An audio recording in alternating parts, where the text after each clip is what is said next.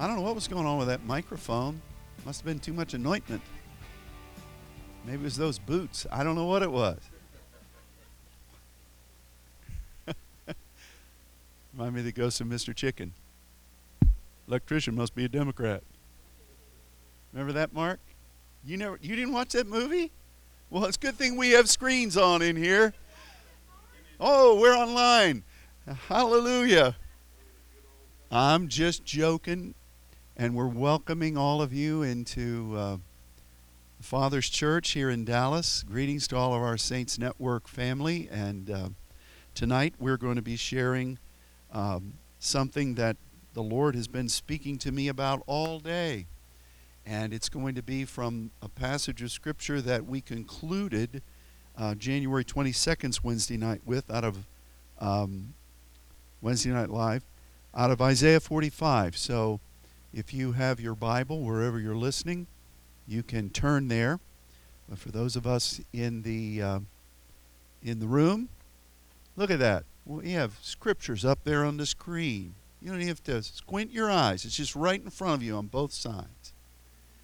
And for those of you who are hard of seeing, Fran's going to yell out the verses to you, and it'll be like uh, the old Saturday Night Live when Garrett Cutley was interpreting for the hard of hearing. Remember that? Good evening, folks. Good evening, folks. oh my goodness. So we are girding, girding, we're girding ourselves up for the uh, seminar that's coming up in a little over a month now, and uh, it's called uh, Wisdom and it's the first time we've ever had a seminar titled with that in in the title which after so many of them it just kind of surprised me when God said to call it that. That is as I perused the list that I always ask Ruby to send to me. I don't know why I just don't keep it but there it is. And I noticed we'd never called anything wisdom. And so um, I've been writing on uh, the spirit of wisdom and and speaking some things about how to partner with the spirit of wisdom and how to uh, confront the darkness when you're going forth with wisdom. And um, I went for an appointment this morning, and I was sitting waiting to go into the appointment, and I just pulled out my phone and my Bible program, and I just started reading scriptures and. Um, I came upon this verse and I, I thought, yeah, Lord, we, we taught on this the other day. And as I was going down through it, the Spirit just got a hold of what we're going to talk about tonight. And he began to um, he began to uh, really speak to me about what the heart of this passage is, particularly about darkness. And so um, we're going to read the scripture and God says in Isaiah 45 5, I am the Lord, and there is none else. There is no God beside me. I girded thee, though thou hast not known me. Do we have a next verse? that they may know from the rising of the sun and from the west that there is none beside me. I am the Lord, and there is none else. I form the light and create darkness. And this is what the Lord was really impressing on me. I make peace and create evil. I, the Lord, do all these things. Um, if you want to go to the next slide, Scott, um, the word that is translated as form, which is the light, means to the Hebrew yasar, which is to squeeze into shape, to mold into a form. And the word that is used to create is bara, and that is only used of God in the Old Testament. And it some of the famous verses in the beginning in the beginning God created, that's the word. When David spoke to God, created me a clean heart, an, O God, renew a right spirit within me, that's the word. And so God is the only one who can create. And I I was reading this And I know we've taught on this before, it's right here on the sheet, but it just became very, a very real time where the Father was speaking to me about what darkness really is and why He created darkness. Because God did create darkness. And God dwells in darkness, it says. And so, what does that mean? Well, it, it just means this um, darkness is not in itself evil. Darkness is um, intricately made by God, and it is an invitation for us to partner with Him in developing darkness into something that's beautiful. Because if God creates anything, it is very intricately made. And so, darkness itself, when God creates it in its various forms, has um, many levels to it. And um, it is God's intent, like when God cloaks himself in darkness, it's God's intent. It's, it's like an invitation from Him to come and know Him to come and explore the intricacies of who he is. And to you know darkness in itself is not appealing. But but if you know God is there in that perspective you know that he's wanting to lead you through a pathway of development and relationship. And um, it's it's it's more of, of an invitation than um, and, and an intricate intricately made mystery that he wants to reveal. And then when you know we uh, we talk about God creating that, it's a fascinating it's a fascinating thing. I suspect that the deposits of the glory that Satan showed to um, Jesus in the wilderness when he said he took him to a high mountain exceedingly high and he showed him all the kingdoms of the world and the glory of them.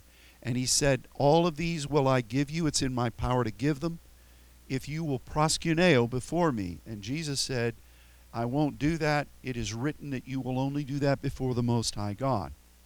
And, um, but the enemy very clearly said that he had control over these things.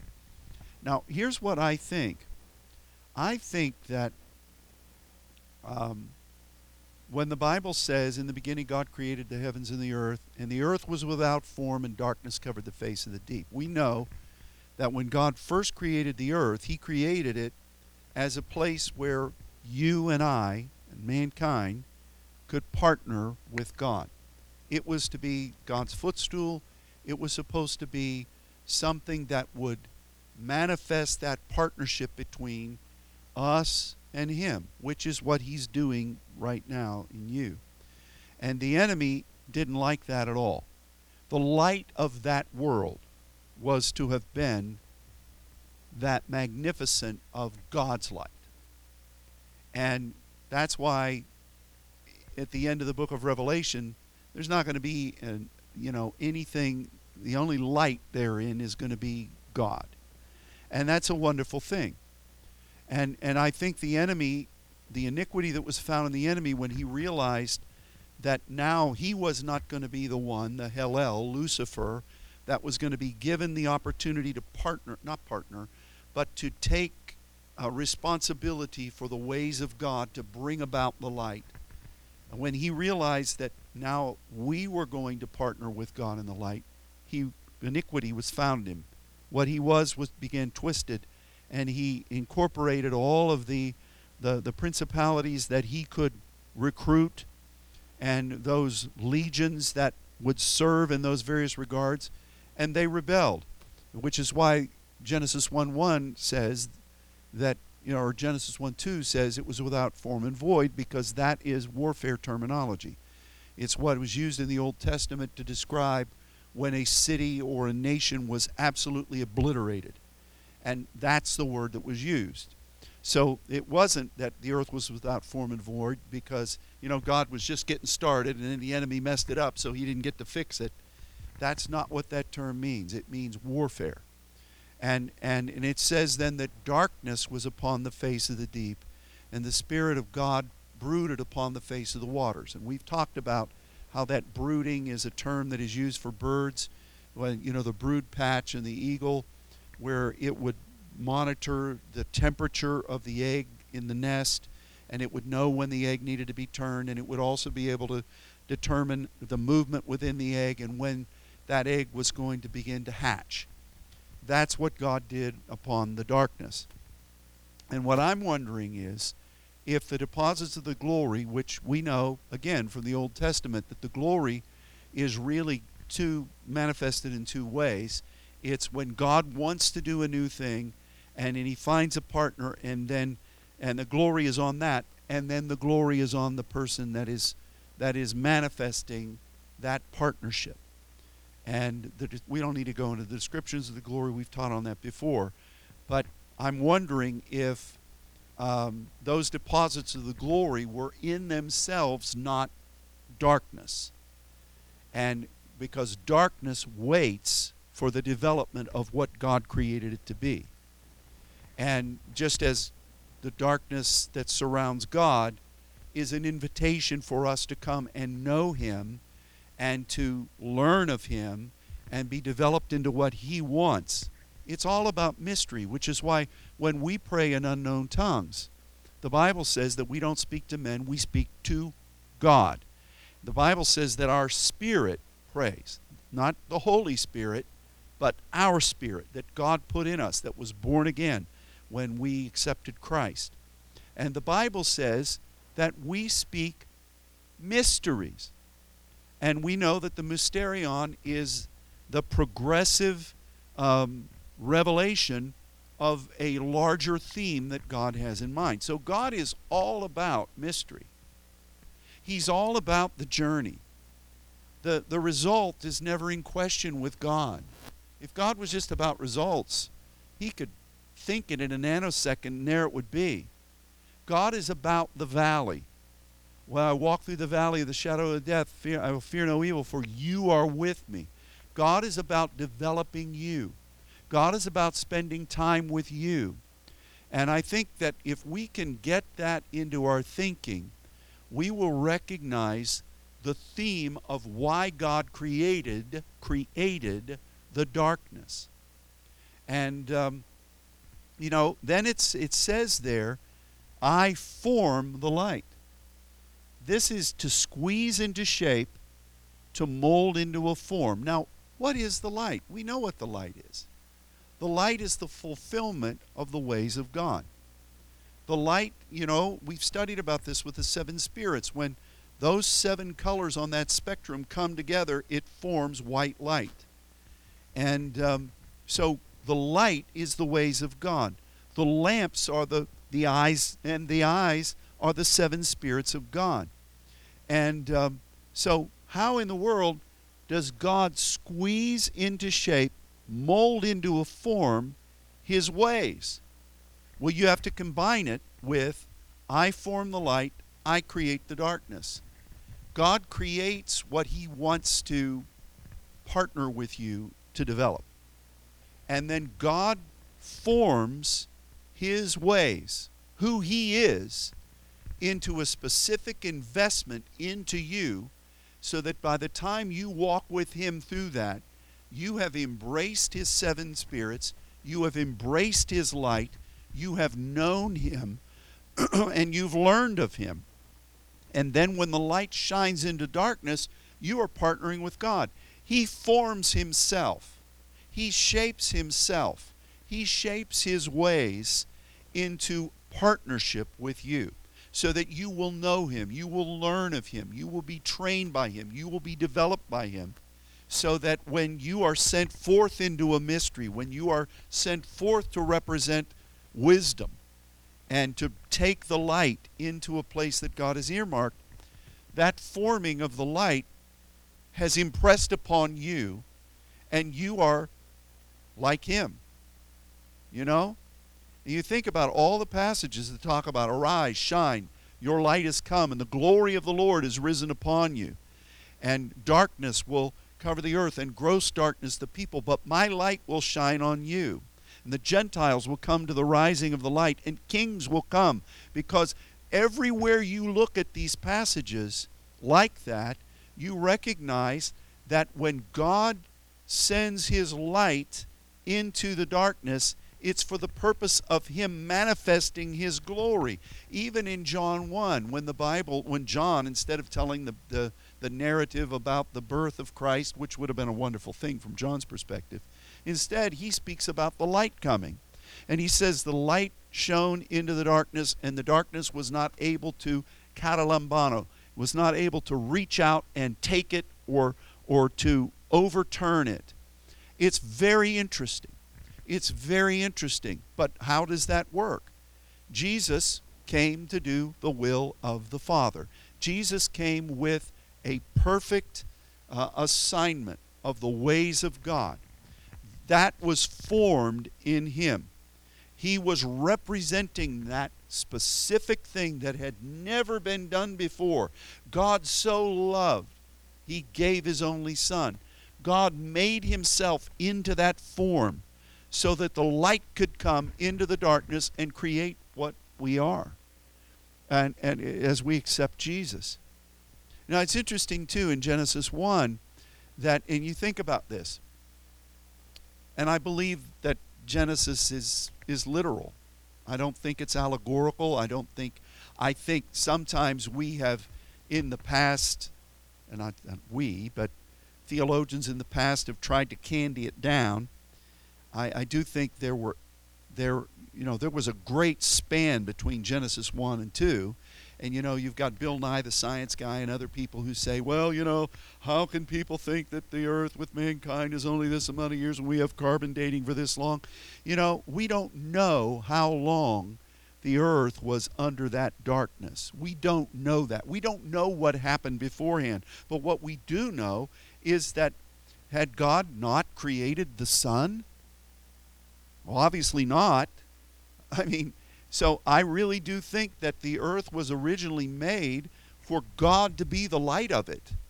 And He intended for us to partner with His ways so that the darkness could be changed into facets of His brilliance. And that's still what He wants to do. And I believe that those deposits of the glory that Jesus, I believe, then referred to, where he said to Peter, You know, who, who do men say that I am? And Peter said, You are the Christ, Son of the living God. And Jesus said, Flesh and blood did not reveal that, but my Father did. And upon this rock, I'm going to establish my ecclesia.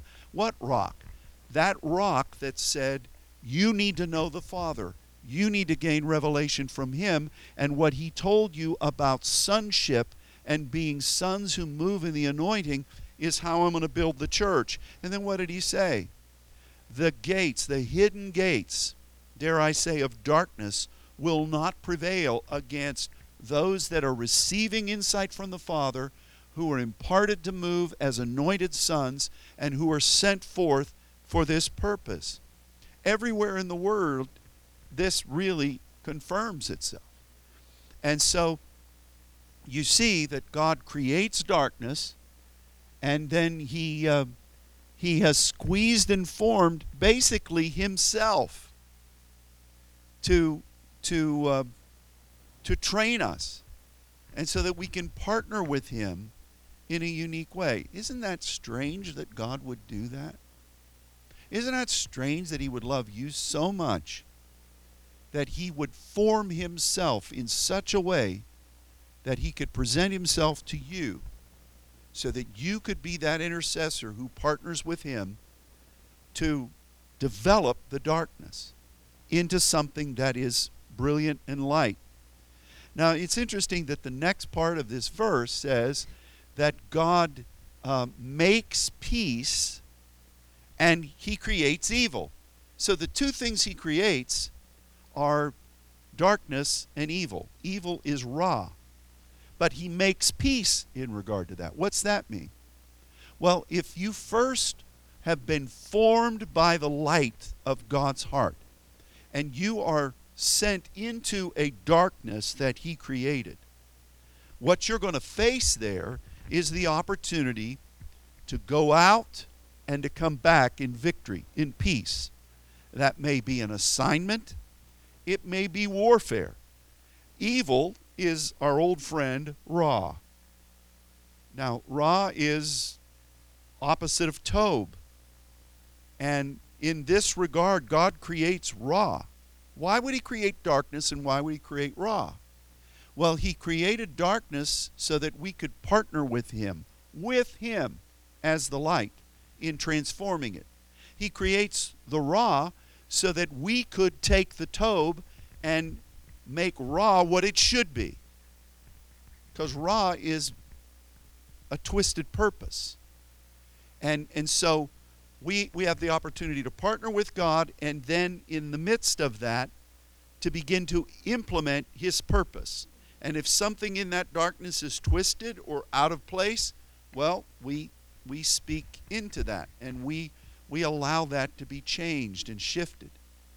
And so I just think it's very interesting that um, the many other verses, like the ones we taught about two weeks ago, where we talked about the power that was in darkness and how you need to really, if you're going, you need to recognize that you're going to confront this. And why is that? You know, we talked about that. You know, how different measures like praise waits in Zion. What does it mean when you are launching praise into an area that is dead and that is and that it just feels like there's no response? What does it feel like when you go against Hoshek that has despair and gloom and challenges? That's just a demonstration of the Ra. And God God God is good about that. You know? He creates things so that we can do them with him and through that process we have partnership, we have commune and we're learning. You know, why do teachers give homework assignments to kids? If, do you think they just, if they just sat there and listened, or just by osmosis they would learn? That doesn't work. It just does. Well, some of you it does, but you know, you've you've got to face things. You know, there's some some of the things that you do with mental things, uh, mental linguistics and, and gymnastics is you scramble things up and you say, okay, now put these in their right place. And, um, you know, I, I love to, with Fabian's daughters, to, to sometimes we go to restaurants and they have those, they have those jumbled words. You have to find different words. And, you know, some of them are backwards and some of them are, you know, they, they just zig. And you just look at it and it looks like a mess, but they have to process out of the midst of that mess and find what's really right. I think those kinds of things teach them more than just memorizing words. I think so. And in some of the ways I learn things is by processing what doesn't make sense to me and then rationalizing what does make sense. And when I do those gymnastics in my mind, I remember something and I don't ever forget it. It's the nuts and bolts of things. That's the way God moves. It's not just Him up there with. Uh, David's latest album playing and you know telling you how much he loves you, he's going to give you tests. He's going to give you challenges because if he didn't, you would not grow. You would not develop. And God wants partnership. He wants you to be um, trained to move with what he formed his light into to, to go into the darkness and make it what it should be. So, now we do know that the enemy loves to hang out around the darkness. I think one of the reasons is because he's he feels that in in dominating that he's thumbing his nose at God. Because I believe this principle that I've just been saying is really true. So if the enemy thinks that he mucked it up, which he does, he if he was so ticked off about God's idea for you that he rebelled and took a swath of angels, and then God had to throw him down, and the earth was paralyzed for I don't know how many millennia. I mean, if, if that's what the enemy thinks, then he takes great delight in in lurking around places that God created to partner with you. You know? We see that in our lives. Oh, I don't understand that. Well, we see it in our own lives. Did you ever, when you, when you were in high school or some other time, were you ever uh, with somebody that maybe there was a kid in the class and they knew that you really wanted this thing and, and you didn't get it, but they got it and they just paraded around, you know, just to, to mess with you? We all know that. Well, the enemy in big time does that with these places of darkness. In some ways, he hides there. Uh, in some ways, he his his people are um, sourcing it. Like um, when uh, Philip went down and and there was Simon the sorcerer, literally someone who could source something. And he was tapping in, the Bible says this, the book of Acts says this. He was tapping into histemes and he was working miracles. He wasn't a charlatan, he was working miracles. And the people said, This is the great power of God. Well, Philip comes down under the direction of the Holy Spirit, begins to preach the cross. The histemes are changed, and now Philip is not just doing the miracles Simon was, but he's doing greater miracles, and Simon's out of business. There are places around the world where the enemy, you know, you got Ezekiel 28 where you've got the king of Tyre and the prince of Tyre. The king of Tyre is obviously Satan because you look at the description, it describes Satan. But then the prince of Tyre, he thinks, he says that he is wiser than Daniel and that he knows how to do things with that wisdom and he can create all kinds of stuff. The enemy still has that pattern. And I believe that those people that are moving in that way are the cosmocrator, who are the, the rulers of the darkness of this world. They, they somehow, from when God first created things and He put His stamp of the Kratos, that power, on it, then the enemy has mobilized individuals who are rulers in that darkness. And I believe that there are places around the world where individuals have have um, utilized deposits of the histemes and they've wrongfully done it. You know, you have shrines where people from come from all over the world, and they'll think like Lourdes in France, and they say, "Oh, there's healing here," you know. And you think about it. I mean, even the pool of Bethesda, um, where the guys sitting there on those five porches. Interestingly, did you you guys did know that they archaeologists have discovered this, and you can look it up and you can see actual pictures of this they, they uncovered it. There are five big porches, and then there's this water. It's interesting that the pool of Bethesda. This is from. I was reading this today. I was studying this, and then I read the five, the uh, first Saturday report, and Shay wrote about this, and um, she was talking about the pool of Bethesda and how Bethesda means the house of mercy or the house of kindness, and uh, the stairs themselves are a perfect form of the histeme and but obviously there was there was an activity that went on there and they they felt that an angel came and stirred the water and the first one in the pool got healed. This guy's telling this and there are people all over those porches and he's telling it to Jesus and Jesus didn't he didn't correct the guy. He didn't say anything about that not happening. I think there are open places around the world. Some of them were warred over and they're kind of obliterated.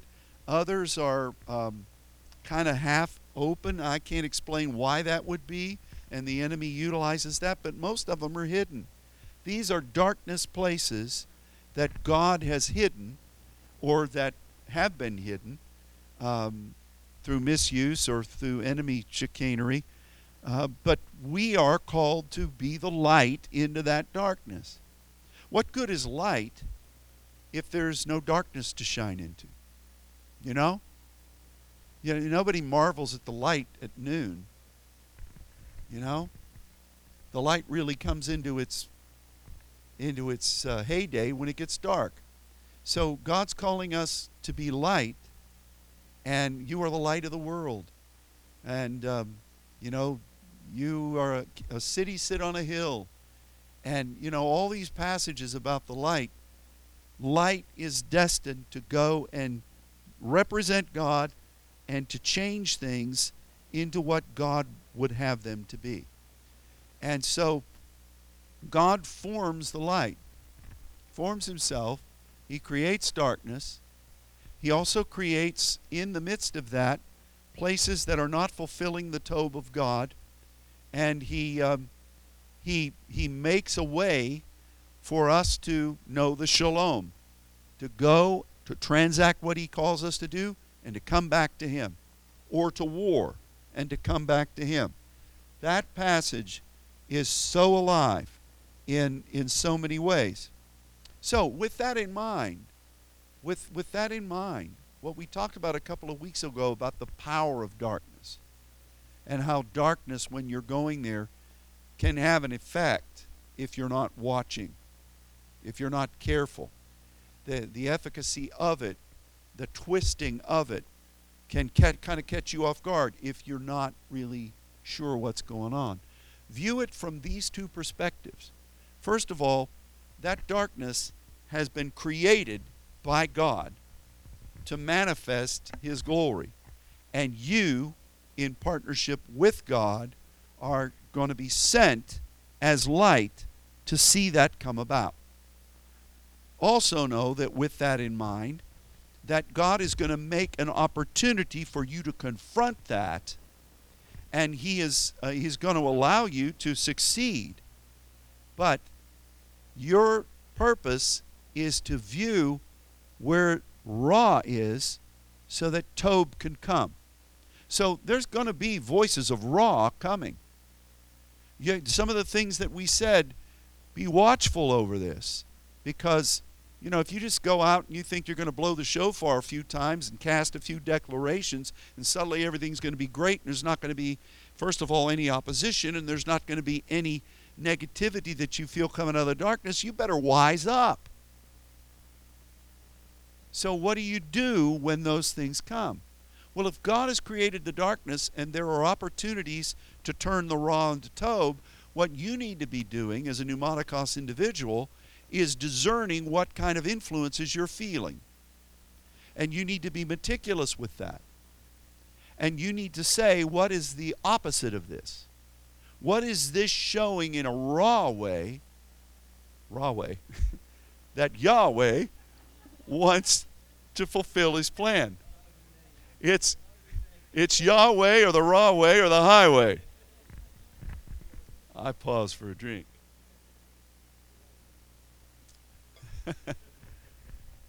but you need to be watching instead of saying, oh, you know, pray for me. It's so horrible. You just don't know. Well, I don't want to know. You're sensing this. Your spirit is picking up in this. You've been formed with the light to recognize an assignment from God. And when you start pinging these influences that are coming, you got to discern, first of all, one of three things is the enemy attacking? And you got to be really smart. Not everything's the devil. I mean, so I've seen over the years people binding and rebuking and casting out stuff that the enemy is so far away from that, you're wasting your rebuker. I mean, it's just not working. So you got to know if the enemy's there, and it's going to be pretty clear. Opposition does not, in this regard, does not necessarily mean that the enemy's there. It could be a Ra influence in that darkness that God wants you to begin to identify and begin declaring. Praise waits. Begin to praise. Begin to Tehillah what God has told you in the Yada, what God has communed with you, and you begin to send that forth. You're feeling it, turn it, send it back. Send it back in a positive way, and know that you've been sent by God. Know that you've been trained by God and know that He created that darkness and it's your job with Him to whip that thing into shape. Does that make sense? And the third thing is don't get in a hurry. Because God ain't in any hurry at all. He's the one that loves to wait. He's the one that says the first sign of the apostolic is patience. You know, we like to think the first sign of the apostolic is being able to speak one word and boom, it's done. Man, that guy's really an apostle. Well, Paul must have been a horrible apostle. Because he said that the, the signs of an apostle will wrought among you in all patience. That's the first thing he said. So when it looks like it ain't happening as fast as you think it should, and you're feeling either an opposition from the enemy or a Ra influence coming out of that darkness, and you think God's lollygagging around, where is he? He sent me out here. Now, why he's not here? Oh, it's just such misery and it's such despair. God may be waiting. Why? Because remember, waiting is to entwine, like the making of a rope, cords coming together so there's a strength. God may be waiting for you to enjoy Him and to listen to intricacies of what's going on. I think that's kind of what happened with Elijah when he was on the mountaintop. And he, the darkness had been split wide open. I mean, he'd killed 850. Can you imagine how tired that guy must have been? Hacking up 850 demonized people. Don't say it that way. I can hear from my house. Don't say it that way. That's gross. But that's what happened. It's a good thing there was a stream nearby. And then God sends the fire, and then He sends the rain. Then it, it, it, Elijah becomes like Usain Bolt, and he outruns a chariot. You imagine how fast he had to have been running in sandals in wet ground. That must that would have that would have been something to see. Water and mud flying everywhere, and he's taking off. So then he gets there, and Jezebel is launching evil rhemas. She's speaking stuff and this darkness is is is just really manifesting itself. And you know what? There probably was a lot of darkness there. Can you imagine? You got this woman who's the queen of of the people of God, whose name means a virgin dedicated to Baal. She's got all kinds of demonic prophets and prophetesses, and they're they're ruling the land. The people of God are hidden places because they're trying to kill them all. And uh, there probably was a lot of, you know, they turned that rock over and demons were scrambling everywhere. And the, the, the, the, the, the Ra that had been engendered was really strong. And I'm not faulting Elijah here. But what I'm saying is, instead of speaking into that, he gave in to it. It's kind of like when Moses was about to fulfill a major thing that God had given him to do. He's standing on the precipice of going into the promised land after 40 years of wandering around in the wilderness. And God says, I want you to speak, prophesy into this rock, and I'm going to tell you from the right hand of the throne what you're to say. Now, how do you, how do you say that? Well, because when Moses, instead of praising into the rock, cursed the people, God says, You're not going into the land because you didn't believe me. And that word Aman means the right hand. What I told you prophetically to say, you didn't do. So instead of speaking into the darkness in those people, that next generation of ingrates, or whatever it was he called them, um, instead of speaking prophetically into the rock and into them, he was overwhelmed by the darkness that was there. I'm not faulting him either. But those two guys show up at the top of the Mount of Transfiguration with Jesus. And they're telling him things about probably why those two. It's not because God was giving them a second chance, because they both faced an apex of spiritual victory and they both faced darkness and learned something through their failure. And here they were talking to Jesus about it. And they come down from, the, from that mountain, and what do they face? They face nine defeated disciples.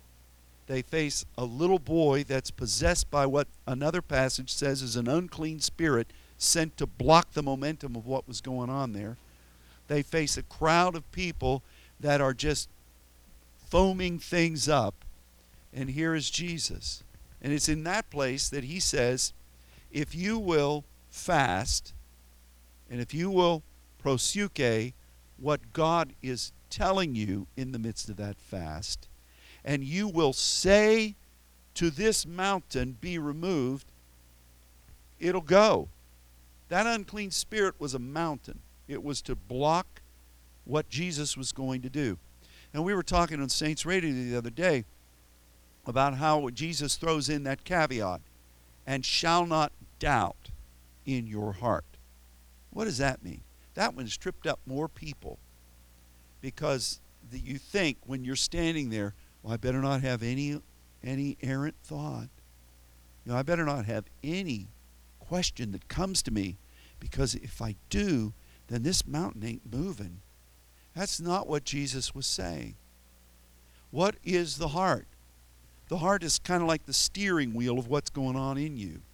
How you process what your spirit's coming up with, what God's spirit is saying, what your mind is reflecting, what your emotions are reflecting, how you process that all and and commit which way you're going, that's what your heart is. And so if you're committed to God, if you are set apart by God, and you say, I'm giving myself to God, and you've committed to that, you're not going back. You've committed to it. And God's giving you assignment. That's what the diakrino, doubt. That's what doubt is there, diakrino. When, you know, and that's a good word. That's to parse things out and judge. That's what you're supposed to do with prophetic words. Remember what Paul was talking about. You know, let the prophets speak two or three, and let that that uh, interpreter judge. You judge. Diakrino. You hear what they're saying. You figure out what God is saying. So, your heart, if you're if you're moving with God, you're fasting, you're knowing Him. He's giving you supplication, insights. You're on a mission. He has told you that this mountain is blocking, and you're processing with what you're called to be, what God is wanting to do, at that point, your heart is set. You're not diakrinoing your mission. You may be wondering what's going on, but that's not the doubt Jesus is talking about. Don't misinterpret what that word means. You know, in the book of Revelation, when it talks about the accuser of the brethren, and when he's finally cast down, what does it say finally defeats him? The blood of the Lamb and the word of your testimony. Those two things. Well, that's what we're talking about here. The blood of the Lamb is what forgives you of your sins. The blood of the Lamb is what brings you in right relationship with God. The blood of the Lamb is what is an adoption where you're brought into the family of God. And the blood of the Lamb is what then is a sprinkling to empower what it is that God's wanting to awaken in you, the sprinkling upon your garments, a sprinkling upon the place to prepare for the visitation of the glory, the sprinkling upon those that are representing God. So that blood is there. But then the word of your testimony, the logos is what that is. It's not rhema, it's logos, which indicates this is what God has established from the foundation of the world. And this is your place in it. This is what you are called to do in conjunction with God's eternal purpose. And your testimony is the martyria where you commit yourself. You die to every other thing. You die to the world. You die to the flesh. You die to other things so that you will fulfill what that eternal calling of God is for your life and what God is wanting to do. That's how you overcome the enemy. You are bought by the blood of Jesus. You are functioning as sons. You are prepared by that powerful blood with the anointing that overwhelms everything. You recognize what your calling is from the foundation of the world, and you've been partnering with God as to what He wants to do. You're in that mission, and you've died to self to commit to that. So when you're standing in front of darkness, you need to keep all of those things in, in purpose. You, you in your in your mind. And you need to know that's what God's doing. And you don't need to be buffaloed by other things. And when God says this mountain has to go, the doubt is about whether you have gone through all these processes whether you've committed yourself, whether you've been in commune with God, whether you know this is your fight, whether you know this is what God wants to do and He just told me I'm not going around this mountain, I'm telling it to go. By that time, the doubt in your heart is really a proactive description that you have done all these things and you're all in. You're committed. There's no going back. You've laid yourself out before God. This is His mission. and to me, if you're just standing there hurling verses at a, a mountain, you know, what did Zechariah say? Uh, Zechariah, it said that he stood before a mountain, and what did he shout? Grace, grace. He was in partnership with God. He was proclaiming an intimate relationship, a partnership with God. And he shouted it twice. And the law of double issuance, that meant that it was a personal thing. What would make that mountain move was that partnership with God. So you're going to be a mountain mover. It's not that you're just out passing out tracts, even though that's a noble ministry. You are in partnership with God, and there ain't no doubt. So that's what the doubt is. And the enemy tries to weasel in. I know he's tried to do this with me. Sometimes I'll be praying about something and I'll I'll really be talking with the Lord and you know, if I don't process this, the enemy will come and he'll miss like hath God said. You know, the enemy loves to say those things. It's what he did with Jesus. It is written, do this. You know what? I don't know. I don't know how sold you are in this thing. I think you're doubting. And you say, oh, no. Well, I do wonder how he's going to do it. That's not doubt. Oh, I, I just don't know when he's going to do it. That's not doubt. Doubt focuses on the processing that brought you there.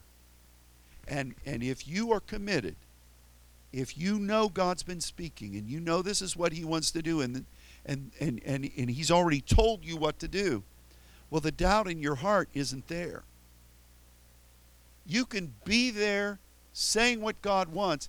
If Moses had said what God wanted to say, he would have still, in his mind, thought, I don't know how God's going to do anything with this batch of people. I saw what their parents were, and I see the same thing in them. To have that assessment is not doubt how you react to that assessment is what will bring the victory or defeat. So to have thoughts, to have a proper assessment is not sin. It's if you do what God says to do, that's going to be great. But if you if you assess and you don't do what God says to do, then that's a problem. But the assessment itself is not sin. I mean, Stink is stink. You know, you can you can prophesy petunias, but your nose is still saying something stinks in here. And that you're registering stink doesn't mean that your prophecy about petunias isn't going to work. Does that make sense? See, just the facts in here. We just lay it to the bone. So I think it's interesting, though, and you wondered whether whether I was going to. I'm like one of those ladybugs in the sanctuary that Megan likes to watch. They go up to the light and they shh, they fly around, and then as soon as I lay on uh, on my face, they they kind of come down. and They land beside me. Uh, it's interesting. But I am landing back here on Isaiah 45. And I think it's interesting that after he talks about the hidden riches of the secret places and all these things, then he brings this verse up about the um, the forming of the light and the creating of the darkness. And then he says, Drop down, you heavens, from above. Let the skies pour down righteousness. Let the earth open up. Let them bring forth salvation. Let righteousness spring up together. I, the Lord, have created it. And he says, he, he gives a, a, word of rebuke to people who try to do it on their own selves. And then he says this Ask me of things to come concerning my sons and the concern of the work of my hands, and as lieutenants speak on my behalf. It's exactly what he's just been saying. It's exactly what we've just been talking about. That's what God wants to do. We are His sons. We are talking to Him, sha'aling with Him. We are intimate with Him. And we're talking about what He's wanting to do with His sons. And then He's saying, You go on my behalf and you represent me. You speak as a lieutenant for me. And you utilize my power. That's what that means. And it fits perfectly right there. So, this is kind of like a conclusion, or maybe not a conclusion, the second part, picking up of this teaching from two weeks ago. But God just just downloaded this. And and you know again, I've seen these words. We it, they're they're written right there on the sheet from 2 weeks ago which I have and you don't. But it's there. But this is what God is doing. And um, I believe He's going to do this through eternity. You know, we send out these telescopes and satellites with cameras, and we get these long, distant pictures of black holes and spans of darkness. God's going to be creating He's already created darkness that 5,000 years from now, Sandra is going to be speaking light into. Because that's what God does. He's always this mystery God. He loves the romance of discovery. Um, he, he, he created us for this. And so, right now, you have the enemy who's, and, and not just the enemy, but other places that are that are darkness that God has reserved for us to be the light into. See, for too long the church has thought that us being the light is just being a testimony to people that are unsaved. And while that is true, the Gentiles are or the Gentiles, the Bible says, are going to come to the light and kings are going to come to the brightness of your rising. But is from what we've talked about tonight about the light, now let's just get real with this. 30 years ago, 40 years ago, my testimony, as precious as it is, was not really reflecting this light, this partnership with God. It just wasn't. What God is talking about here is a partnership with Him. Now, your testimony is powerful. The account of how you came to the Lord and what He did in you, that's, that's kind of a different thing. It's kind of like a peer pressure in a good way, where you say to somebody, like the woman at the well, Come see a man who told me everything that I've ever done in my life. And people are convinced by that. People are convinced by that in a negative way. They flocked out of many churches in the network saying, well, those people over there. And, and weak-minded folks are swayed by that. There's power in the account of your life. It can be persuasive. It, through murmuring, can welcome the devourer. But that in itself is not the light that's being talked about here. It's just not. I can say that from personal experience because many years ago I knew nothing about the fact that my father wanted to know me. I knew nothing about the fact that there was a place at the right hand of the throne for me. I knew nothing about God's ways and how that is really what the light is and how God wants to train me to represent Him. Knew nothing about that. That just was not taught in the church. It was all, okay, you you're a Christian. Pay your tithe. Wait for the trumpet to blow. You know, you're a Christian. Don't do bad stuff. You know, when we go before the Lord, it's just to give Him our laundry list. Well, some of them were very dirty things. But that's all prayer was. I remember going to prayer meetings. And, you know, I went through the drill. It was all about getting something from God. I never thought of just waiting on the Lord. Even our worship times, we're singing songs that were around for 80 years, as powerful as they were. It was a reiteration of something God did a long time ago. And I remember when choruses first started when Bill Gaither burst on the scene. Let's just lift our hands toward heaven. That was revolutionary.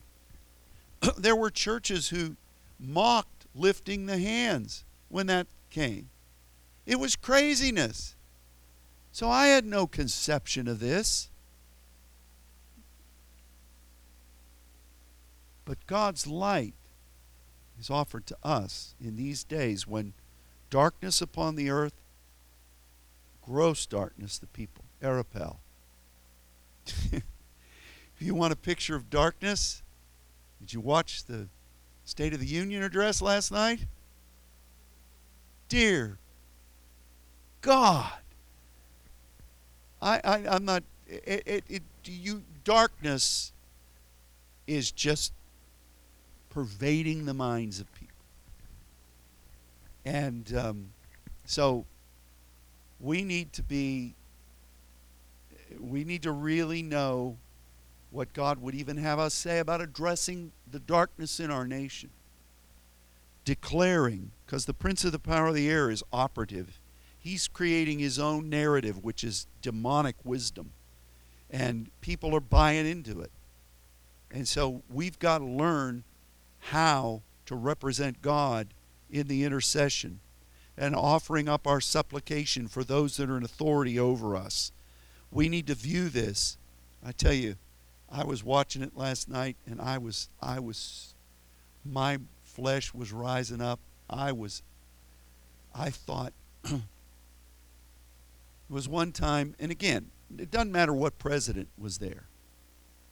But if if a president was saying this nation has been blessed by God. And what we need to do is to continue to look to Him and follow Him and do what He says, and the blessing will continue. When a president says that, and the person beside him was going behind him, and it wasn't Mike Pence doing it, looking over, mouthing things at groups, and they're, they're booing. And I'm thinking, God, don't strike us dead right now. This is wickedness. And it's prevailing. There are people that don't believe in God. There are people that mock those who do. Churches are are abandoning the visitation of the Spirit and becoming bastions of doctrines of demons all over this city. You, you can drive a mile and a half from the 7 Eleven down to Mockingbird, and you'll pass two of those churches, which have just gone off.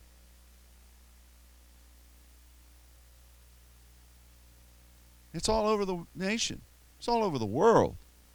So, for us to be people who are confronted with things that are gross darkness, gross darkness is, is confusion and it's, it's maybe it's like the God of this world who has blinded the minds.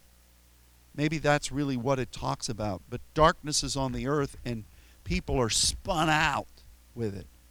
We've got to be the true light.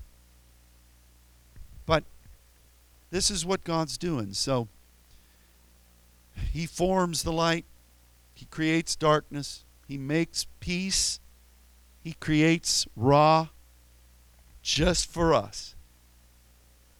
Just for you, Sandra. Just for you, Monica. Brother Burke, just for you. And even for some of you on this side of me. Maybe even me. Maybe even me.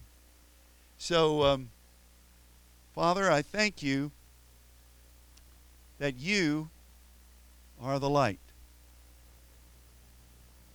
There's no need of the sun.